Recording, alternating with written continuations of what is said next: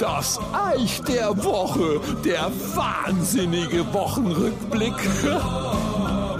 Das Eich der Woche gibt es ja schon einige Jahre und ich denke, ich übertreibe nicht, wenn ich sage, dass ich immer ein zuverlässiger Lieferant in Sachen alltäglicher Wahnsinn und Spaß bin. Aber ich gebe es zu, ab und an ist es nicht leicht und diese Woche war es wieder mal so. Es gab kein Thema, das mich irgendwo so gejuckt hat. Ich habe mir den Kopf zermartet, was ich denn bringen könnte.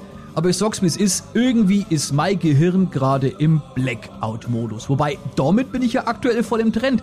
Fällt euch das auch auf, dass wir jeden Tag darauf hingewiesen werden, dass äh, den Winter mal die Lichter wenig länger ausgehen könnten? Schon, gell?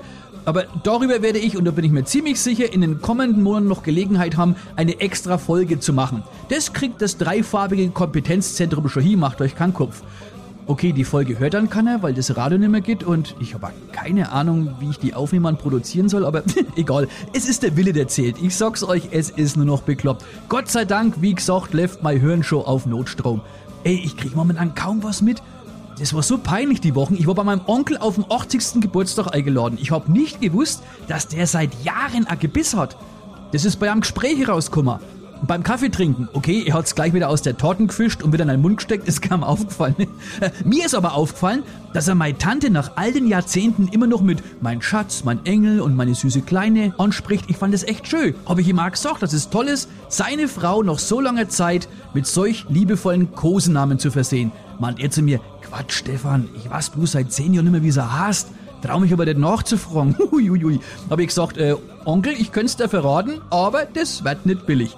Ja, ja, Gott sei Dank geht's nicht bloß mir so. Oh, sorry, ich bin momentan dermaßen müde. Ach, geht mir das auf den Senkel. Das liegt wohl am Alter, hä? Früher haben wir gesagt, Jungs, endlich wieder Party am Wochenende. Wer geht alles mit? Und vor allem, was machen wir nach der Party noch ein wenig? Und heute jeder so, wir sind aber bis 12 Uhr schon wieder daheim, gell? Ich brauche meinen Schlaf. ja, vielleicht bräuchte ich auch mal mehr Schlaf. Ich bin aber halt so ein Nachteulen.